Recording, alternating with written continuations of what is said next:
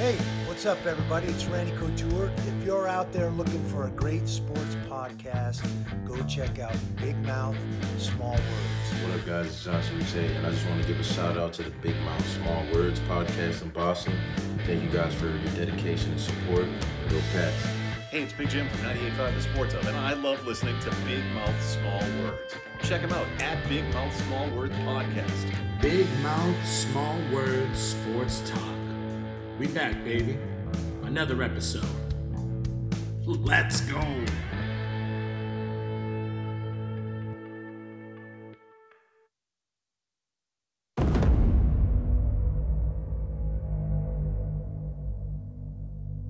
What happened to me? Just riddled. People have no idea how much pain he's in physically. what he was willing to sacrifice. Father Time catches all of us. So when is the time? I sometimes wonder if he knows the end is near, but it's hard to do. Remember who the you are. My days in the ring are numbered. I'm going to go out with a match befitting the Undertaker. That's what separates being good and great and being a legend.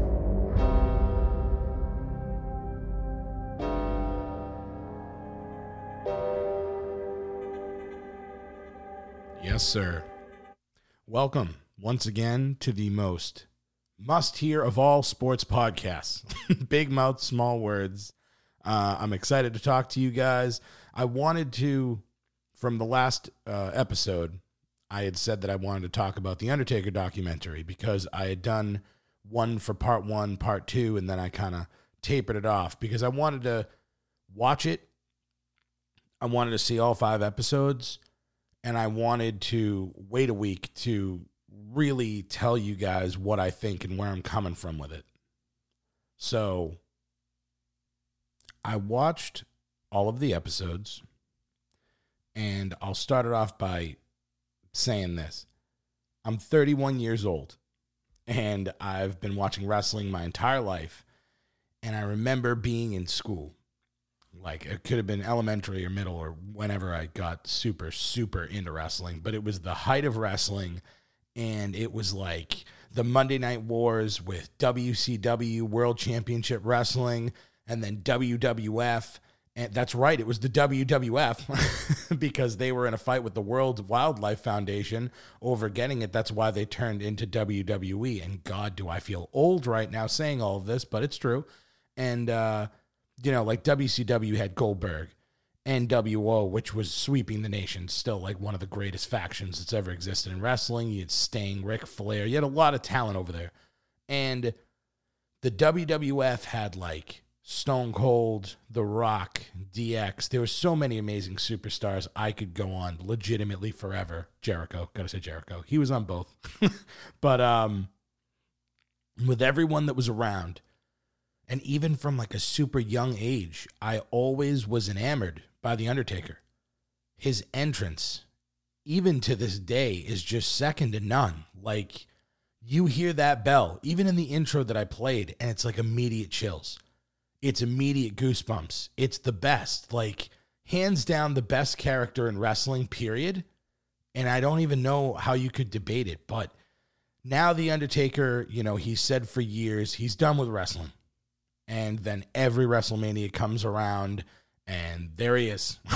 like every time, no matter what. Like he's the one constant. For wrestling fans, legitimately, you could always rely on the fact that you're going to see The Undertaker at least once a year. And when I heard about the documentary series, I was kind of skeptical, you know, at first. You're thinking this is going to be a setup and he's going to do some sort of match with some sort of special character. And uh, especially when you watch episodes one and two, you see him going through what he does physically, and you really like you feel for him. You want to say to him, like, dude, you got nothing to prove, just hang it up. And you see him going through his hip surgery. They really show you a lot of stuff. And all the injuries that he's fought through over the years and you can see the the toll that it's taking. You can see that all of those injuries are catching up to him and his age. And at points it is hard to watch. And it for sure really does make you want to see the Undertaker retire.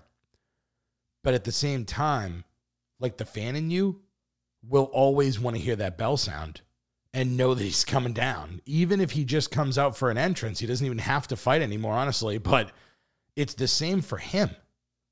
Like, imagine being something for 30 years and then being told that you have to be something else now.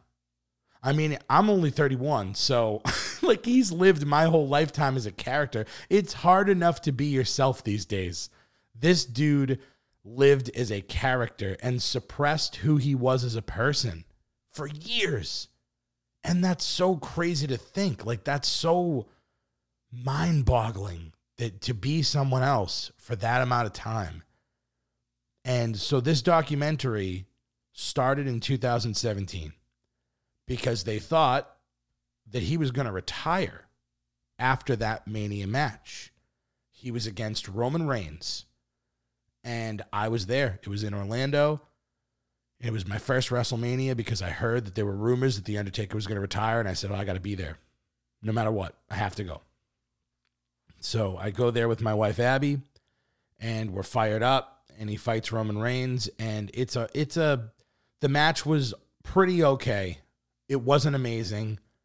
I understand why he didn't feel like he wanted to retire after that, but the the only thing is that that kind of sucks about it is at the end of the match he loses and he just like slowly sits up and he there was just this moment where he's looking at the crowd and he's breaking his character like he takes off his coat and his hat and he rests it in the middle of the ring and that would have been just that that's a great ending like not that he lost to Roman, but that's the way that it is in the wrestling business. You always give back to the business. You never go out on top.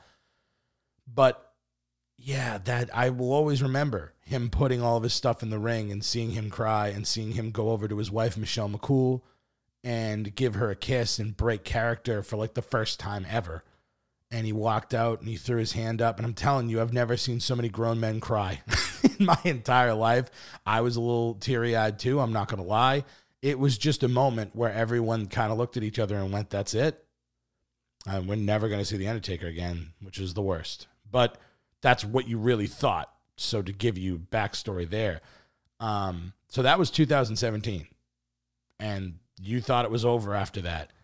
The documentary ended in 2020, so you know you you can see how like you really when you're watching this documentary you get to see him battle himself for nearly 4 years with this decision to end his career like he needs the perfect moment or how am I going to do this or how am I going to like it's it's so crazy you you move along in the documentary and as each episode goes you start to see a change in Mark and by the way cuz I'm of course Mark Calaway is the Undertaker. so that's his real name. So I got to let you guys know that. You see in episodes one and two, he's legit just the Undertaker. He doesn't refer to himself as Mark anything. Episode three, you start to see Mark be himself and open up a little bit. And by episodes four and five, he's really himself. And he's come to the realization that he's no longer the Undertaker and it's truly like something special to watch happen. You know, Mark went through so much to keep his legacy to actually mean something. And he went out there every single night and he gave everything that he had, no matter how he felt, no matter what was going on personally in his life. Once the bell hit, he delivered, no matter what. I've never seen one man get so much praise by so many top wrestlers. I mean, all the legends. Ric Flair saying that he's the best. You know, Batista was talking about him. Cena said the bar is here. The bar is the Undertaker, and then there's everybody else. And you feel it. Like you you listen to all these guys, and you're like, wow. Like this dude really was like he held the WWE together for 30 years. What a weight that is on your on your soul, on your being, like to have to be that guy at all times. And like you see really cuz I'm going to be a little all over the place here, but you see his relationship with Vince McMahon and it's like Vince McMahon cannot go to the Undertaker and not cry. Every time he sees him, they hug and Vince like immediately cries because during the whole and I'm sorry, I gotta I gotta tell you. So during I, I had brought up in the beginning of the WCW and the WWF, the battle of the Monday Night Wars. That started because the top guys from WWF jumped ship. They left. They went to WCW. That was run by Ted Turner at the time, and they had Warner Broadcast, so they had infinite amount of money. And they were just writing out contracts. Like they hit up Scott Hall and they were like, I can guarantee you money. And by, at that time in the business, there was no such thing as guaranteed contracts for wrestlers. I mean, Vince was kind of just trying to get by. And then all of a sudden, this dude comes out of nowhere and goes, Hey, I'm going to give you all this money. And I mean, hey, how are you not going to take that? So Scott Hall says, I'll take it. And then Kevin Nash was his partner. And he goes, mm. and he was Diesel at the time. And they were two, like Scott Hall was Razor Ramon and Kevin Nash was Diesel. And they were like two of the biggest stars that the WWF had. And they both just left. They, they took the contracts that they kind of had to take, but like Hogan jumped ship. Everybody jumped ship, dude. Bret Hart, all the top guys. And the one person that Vince knew he never had to worry about was The Undertaker. He would have never, ever left him. And I think that that amount of loyalty is just something that like he's Vince has never had from another person. And it's I mean, The Undertaker tells you so many stories about when The Undertaker was going through personal things and Vince sat him down and he said, uh, something along the lines of like, stop feeling sorry for yourself. The Undertaker's like, dude, he says, I would have beat the crap out of any other person in the world.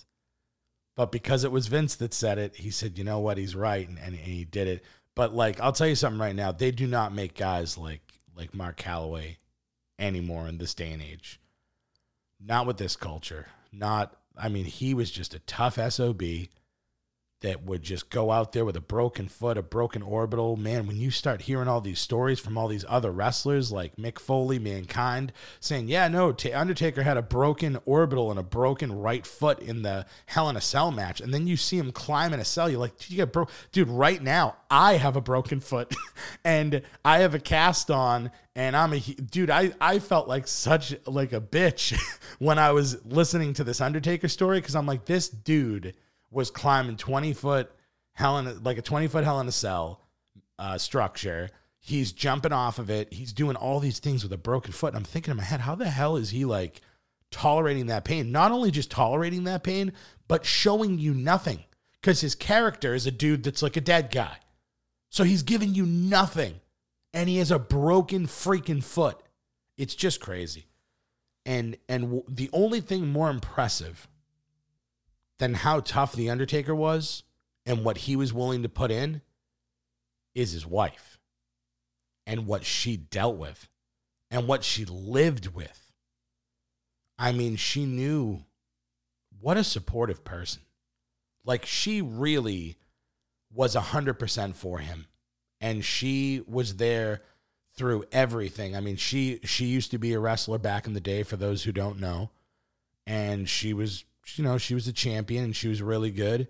And I guess the Undertaker said that when he met her, the moment he knew he was going to be with her was uh she could throw a football. Like she was good at football. She threw like a 30 yard spiral.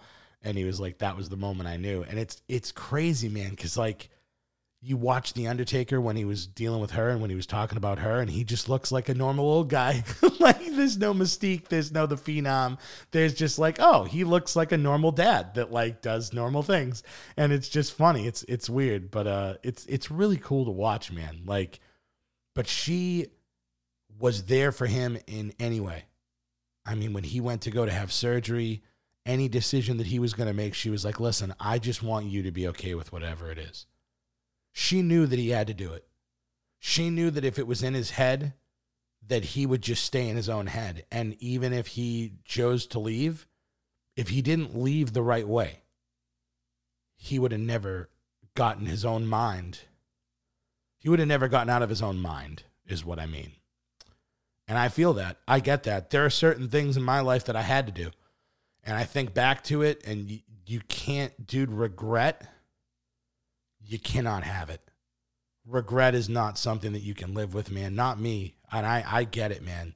When he, in, in episode four, when he had the match with him and Kane and The Undertaker, it was The Undertaker and Kane versus Triple H and Shawn Michaels. Shawn Michaels was like too old to do anything. Kane was the mayor of Knoxville. And uh, The Undertaker was, you know, old and, and hurt. And Triple H was the only one that could really like do something in the match. And in the first minute, he tore his pec completely off. Like he just tore it. And Shawn Michaels, that realization of like, he's like, dude, you're to have to do everything. And Shawn's like, are you kidding me? You were to carry me the whole time. And watching that match was so sad because, you know, as a as a fan, you hear D-Generation X versus the Brothers of Destruction, you're like, holy crap. Like this is like a even though I'm not watching it like Monday Night Raw every Monday, I'll tune into that just because of the nostalgia. But man, when you when the nostalgia looks like that, it's sad. And that was a lot of the reason why he kept coming back. You know? Like there were so many things in this documentary. I'm not going to give you everything. I'm not going to tell you every single moment.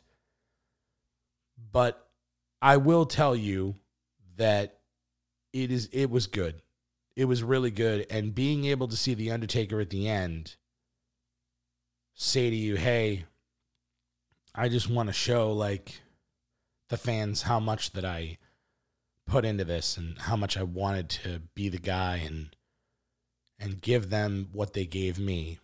And you really like I can't I keep saying it, but to see a guy who is so dead set on I am not leaving and I'm staying and then to see him just a few years later like caring about his family. And actually this is the last thing I'll I'll throw into this just to show what a guy this dude is.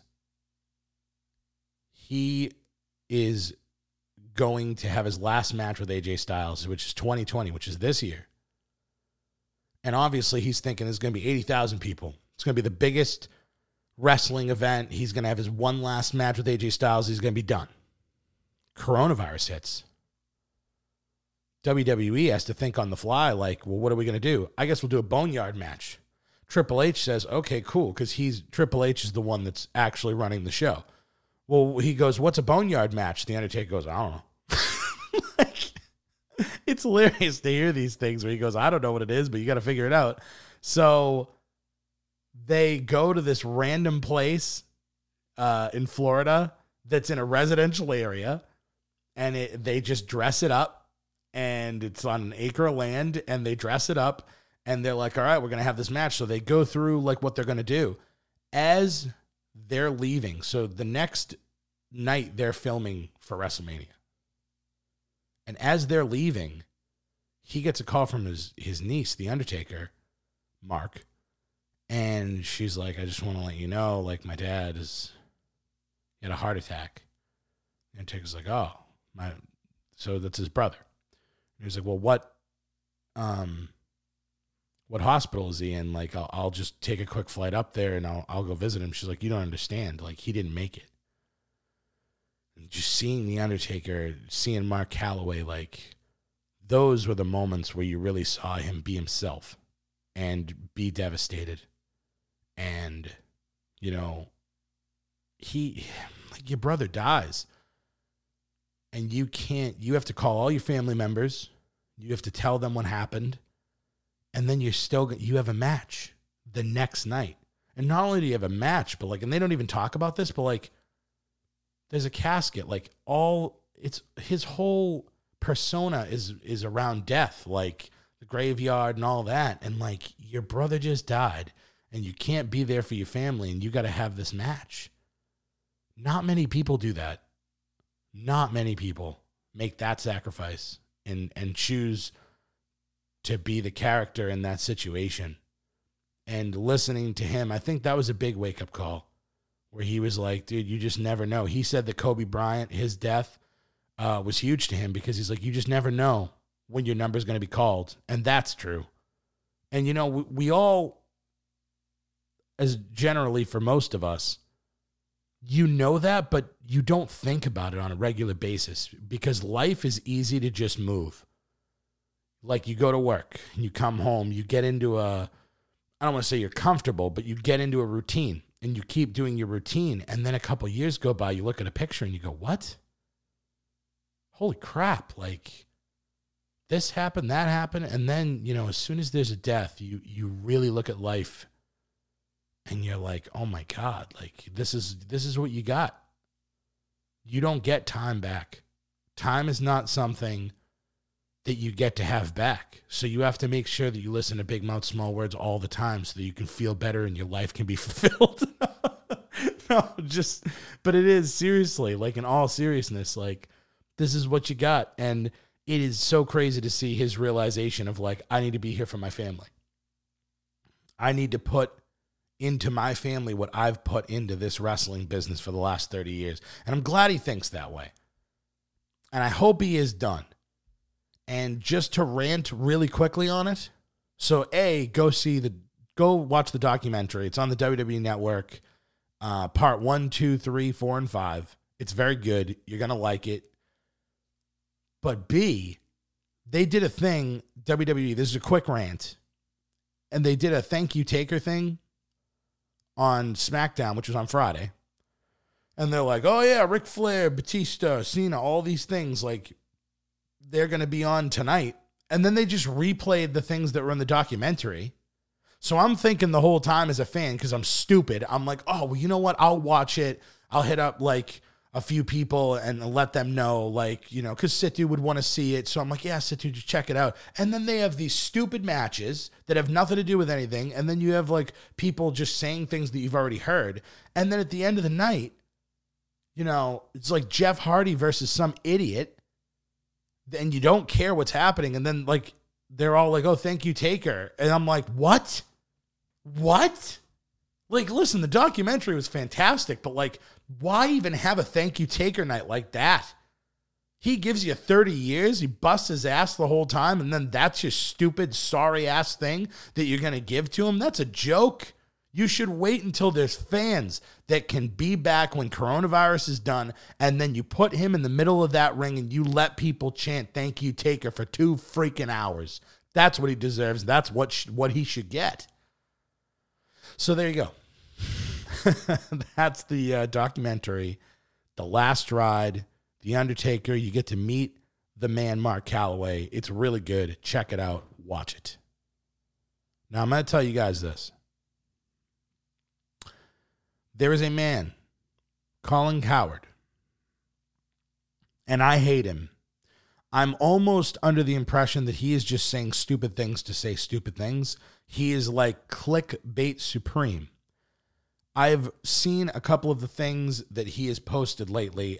If you're following me on Instagram at Big Mouth Small Words Podcast, then you understand like how I feel about him and how stupid some of the things that he's actually been saying are.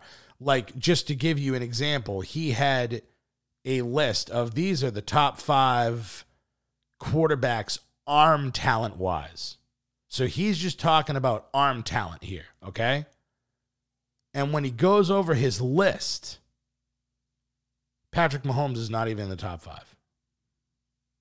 Patrick Mahomes, the guy who can throw over a stadium, the guy who can run and no look past a guy, like he's not top five, but Jared Goff is.